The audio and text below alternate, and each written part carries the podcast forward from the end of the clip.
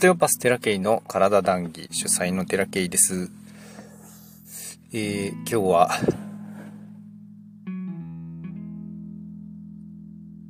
子供たちと一緒に過ごしておりますけれども、まあ、パワフル。もう、やめてっていうぐらいパワフル。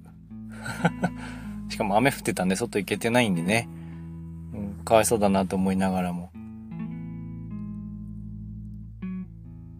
緒に遊んでもね、ちょっとこう、自分も人間なんで、やりたいこともありますから、それをこう、まあ、ずっと喋ってるんで、うちの子たち二人。ちょっと静かにしてくれって 思うんだけど、まあ、どうにも止まんないんでね。えっ、ー、と、どうしようもなく、私自身がね、一緒に遊びつつも、妻も遊びつつも、で、飯も作んなきゃいけないしっていうところで、えー、今ちょっと抜け出してね、えー、休憩がてら録音をしておりますけれども、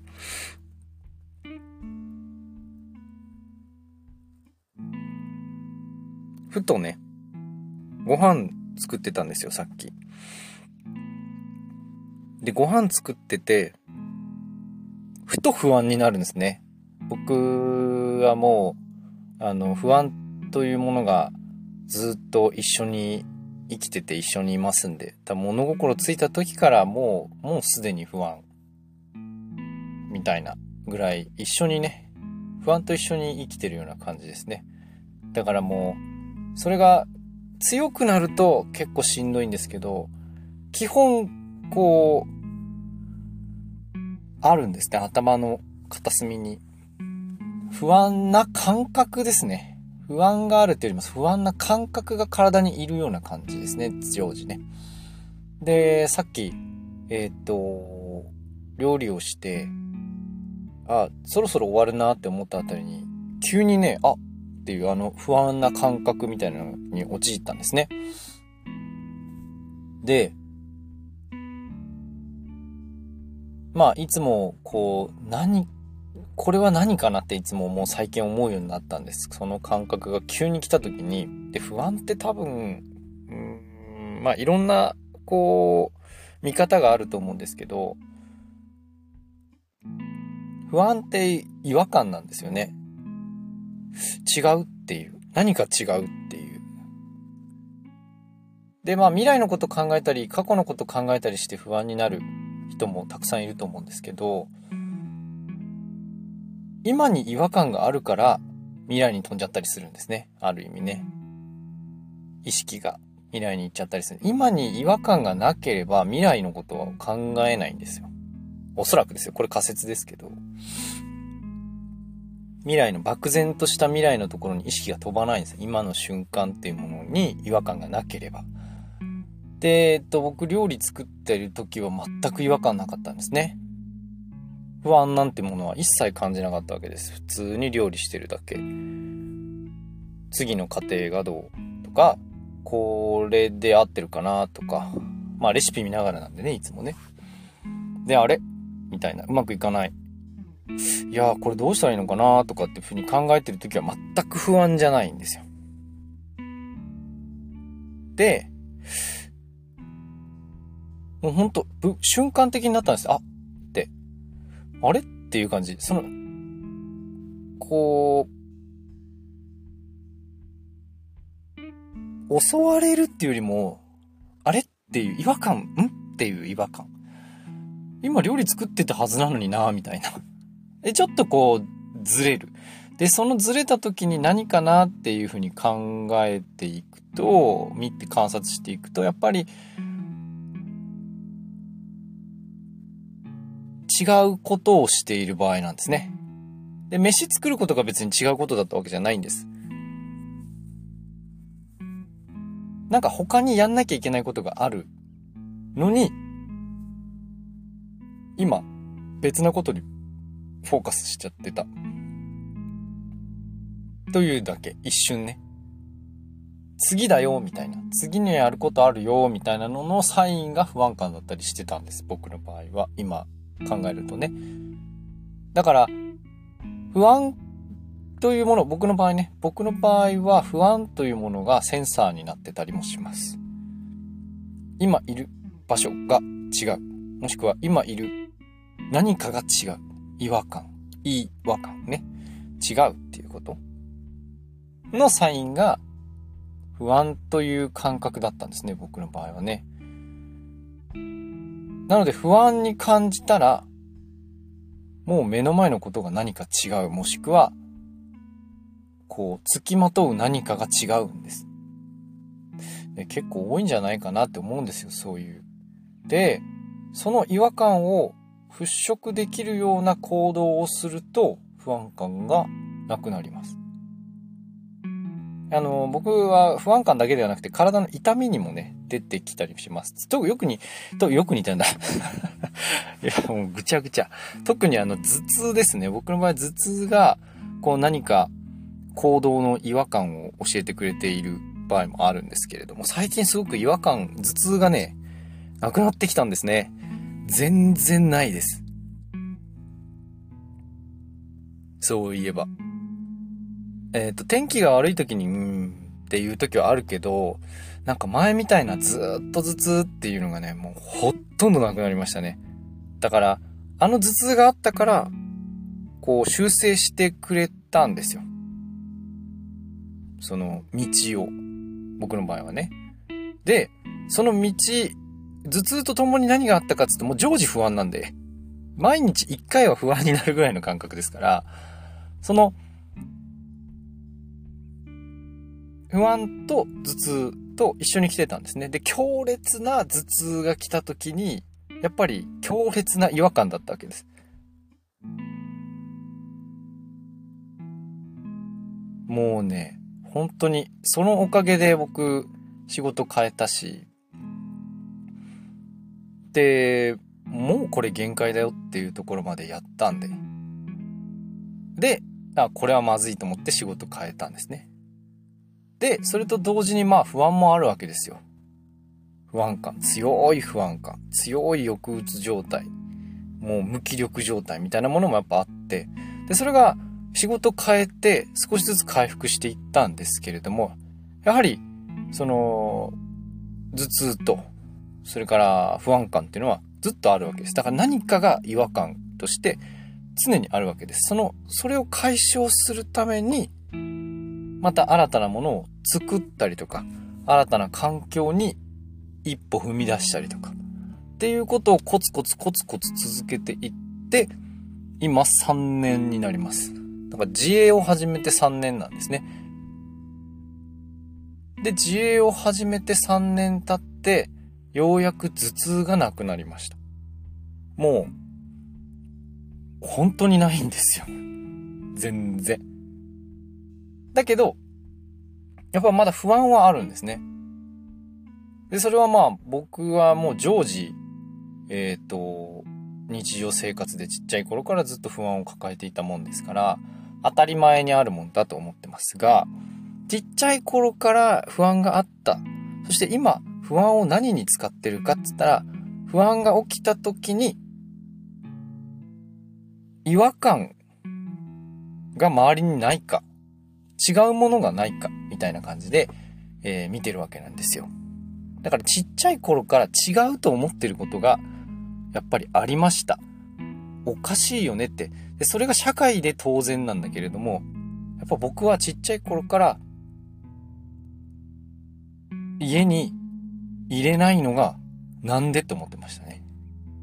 もう外に出たくないって思ってんのに、なんで出なきゃいけないんだろうってずっと思ってて、で、それがやっぱ違和感だったんですよ。僕の中で不安だったんです、すごく。家にいなきゃい、自分は家にいるっていう人間なんですよね。家族と一緒にいるとか、そういう人間なのに、もともともとは。で、自分が出たいなと思った時に出るみたいな人間なのに、まあ、社会はそうさせてくれないわけですから。だからどちらかというと家にいる時間を多く過ごしていなきゃいけないのが僕の魂が望むことだったんですよね。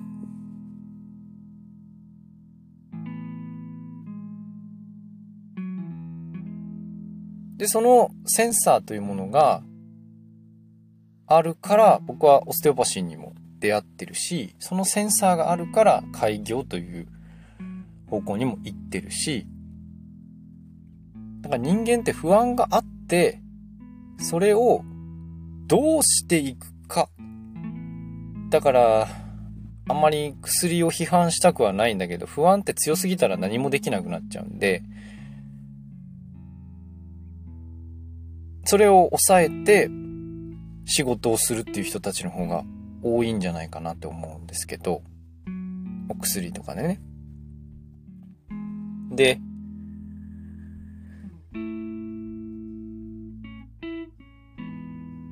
その不安っていうものがあまりにも強すぎるんで一旦抑えるんだけど根本治癒にはなってないじゃないですか。なんで不安起きてんですかっていうところをただ不安の症状を抑えてるだけなんでだから痛いですっていうのに痛み止めを飲んでこう散らしてる状態ですね。だから治癒は起こってないわけです。いや厳密に言うと起こってるんだけどそれが傷とかだったらね皮膚の傷とか骨折とかだったら痛み止めで、まあ、打撲とかでも自然に治癒はしますよね。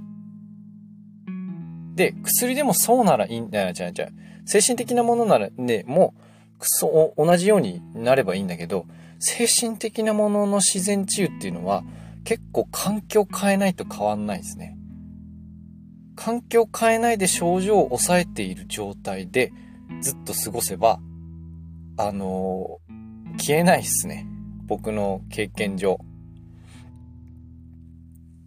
で、僕お薬飲まなかったので強い不安はずっとありました。でも強い不安があっても、それは環境を変えていけばコツコツ変わってったんですよね。で、今も若干の不安はあるし、それの原因も分かっている。だけどまだちょっと準備が整ってないので、着手はできないんだけど、でもそれによってまた新たに気づくことが毎日あるんですね。毎日です。毎日あるからこうやって喋れてるんですけど。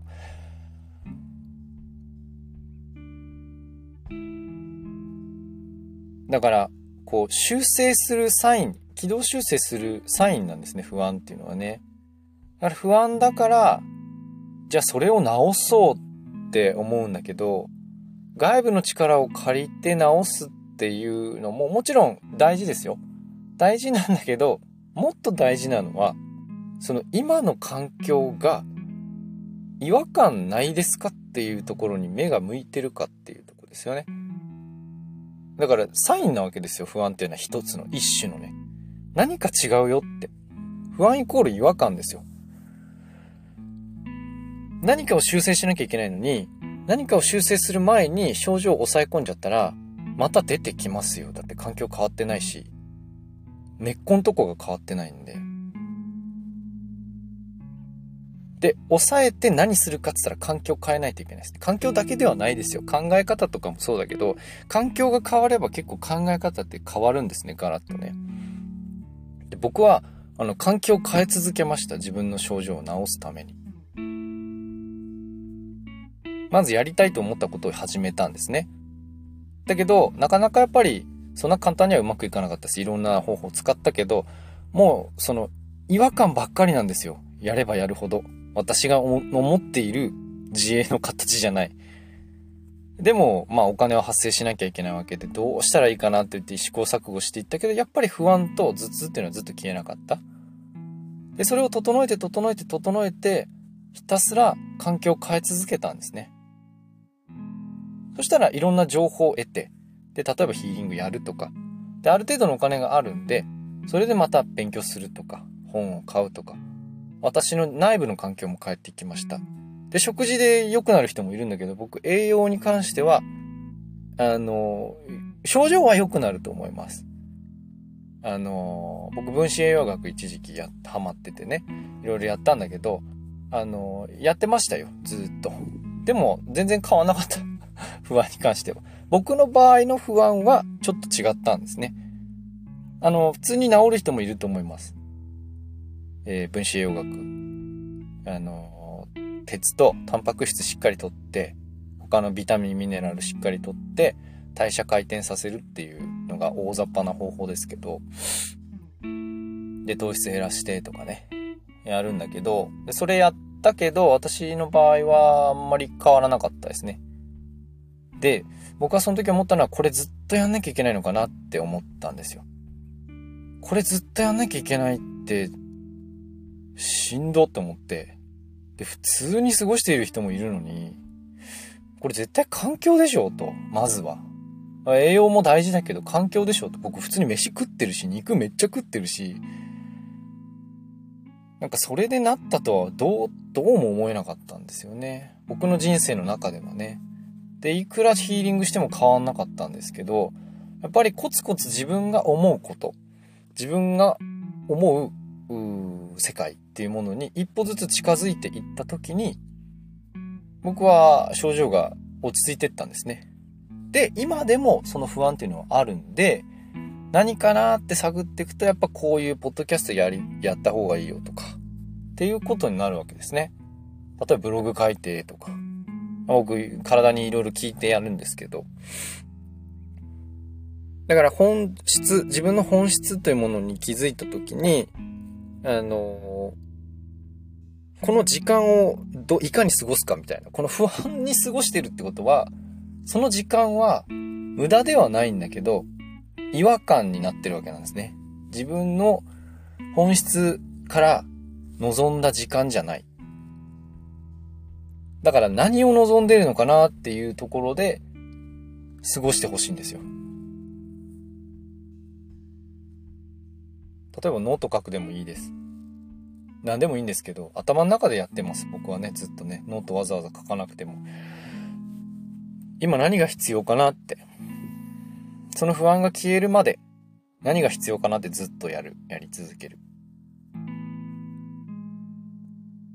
たかが10分とかでもね、変わりますよ。やったらね。で僕の場合は、えっ、ー、と、ある種、その、こういう伝えるということが、僕は好きだし、うんと、本質が望んでることなんですよね。まあ、何伝えるかっつったらわかんないけど、いろいろあるから。こういう人間とは何かっていうこともそうだし、オステオパシーについての健康感とかもそうだし、うんと、まあ、こういう精神的なもの、不安とかですね、やっぱ強かったから、こう、強くて、えー、過ごしてきて耐えて、耐えて耐えて耐えてっていう日々だったけど、耐えるっていうことも、こう、鍛えられてはいたけれども、やっぱり、根本的な解決にはならないですね、耐えるっていうのはね。やっぱ環境を変えるっていうとか、一歩進むとか、それから意識の中で、こう、癖とかこだわりみたいなものをどんどん捨てていくっていう、手放していくってこともすごく私の中では大事な、あ治癒法だったんですね。だから僕がどうやってこの不安感と付き合ってるかというのが誰かの助けになったらなというのも一つの伝えなきゃいけないことかなと思ってるし、だからこうやって音源を取ってるわけだし、プラスまあ YouTube も始めて楽しんでこう伝えるということをやってるわけですよ。ただ伝えるということだけでこう生きていくのは今のこの社会じゃ難しい。で、どっちかったら家にいたい。で、治療もしたい。そういう自分の性質的なことを踏まえて、理想の今生きている世界っていうのを作っていかなきゃいけないんですよ。でそのための知識みたいなものを集めていくだろうし、やりたいと思うことをやるだろうし、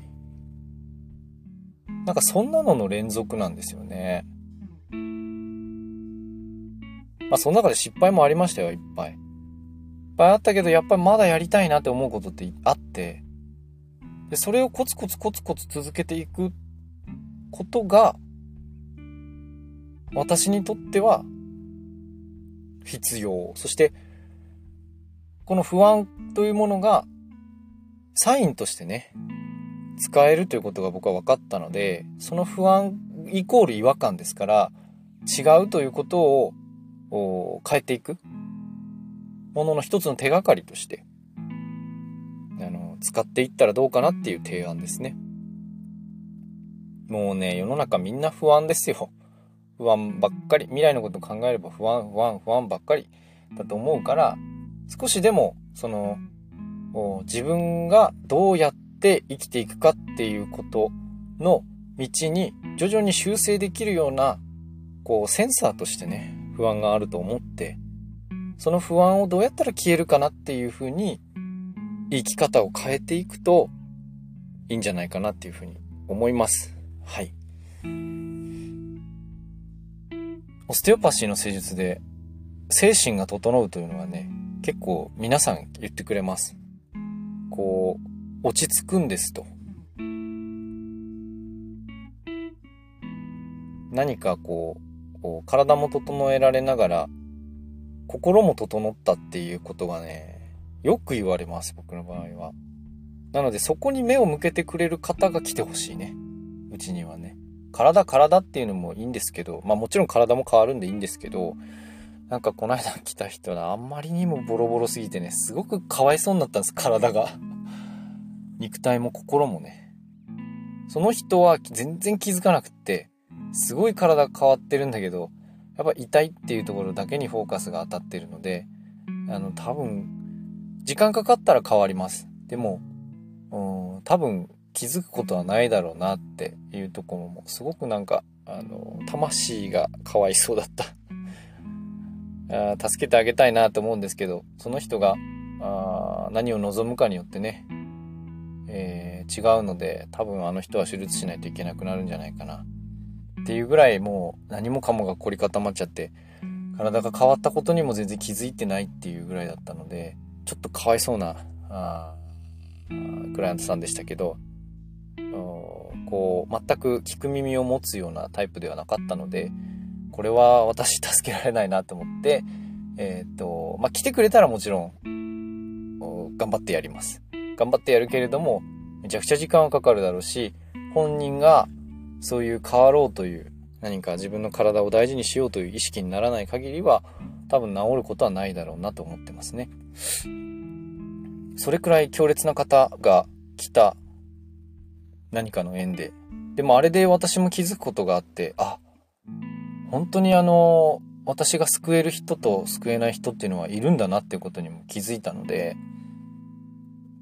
結構割り切ることができました、あの時に。あ、これ私無理だっていう うん。いや、それがね、うんと、教えてくれるがために来てくれたのかなとかいうふうにも思うし、何でもかんでも救えるものっていうのはないので、とにかく私はね、自分の違和感というものをなくしながら生きていく。その先に救える方がいらっしゃるんじゃないかと思うから、とにかく私は私の道を、マイウェイですね。を生き続けていこうと。で、皆さんもぜひそういうふうに不安感というものを使って、え、マイウェイを行ってほしいなというふうに思いますね。はい。というわけで今日の談義はここまでです。ご視聴ありがとうございました。またね。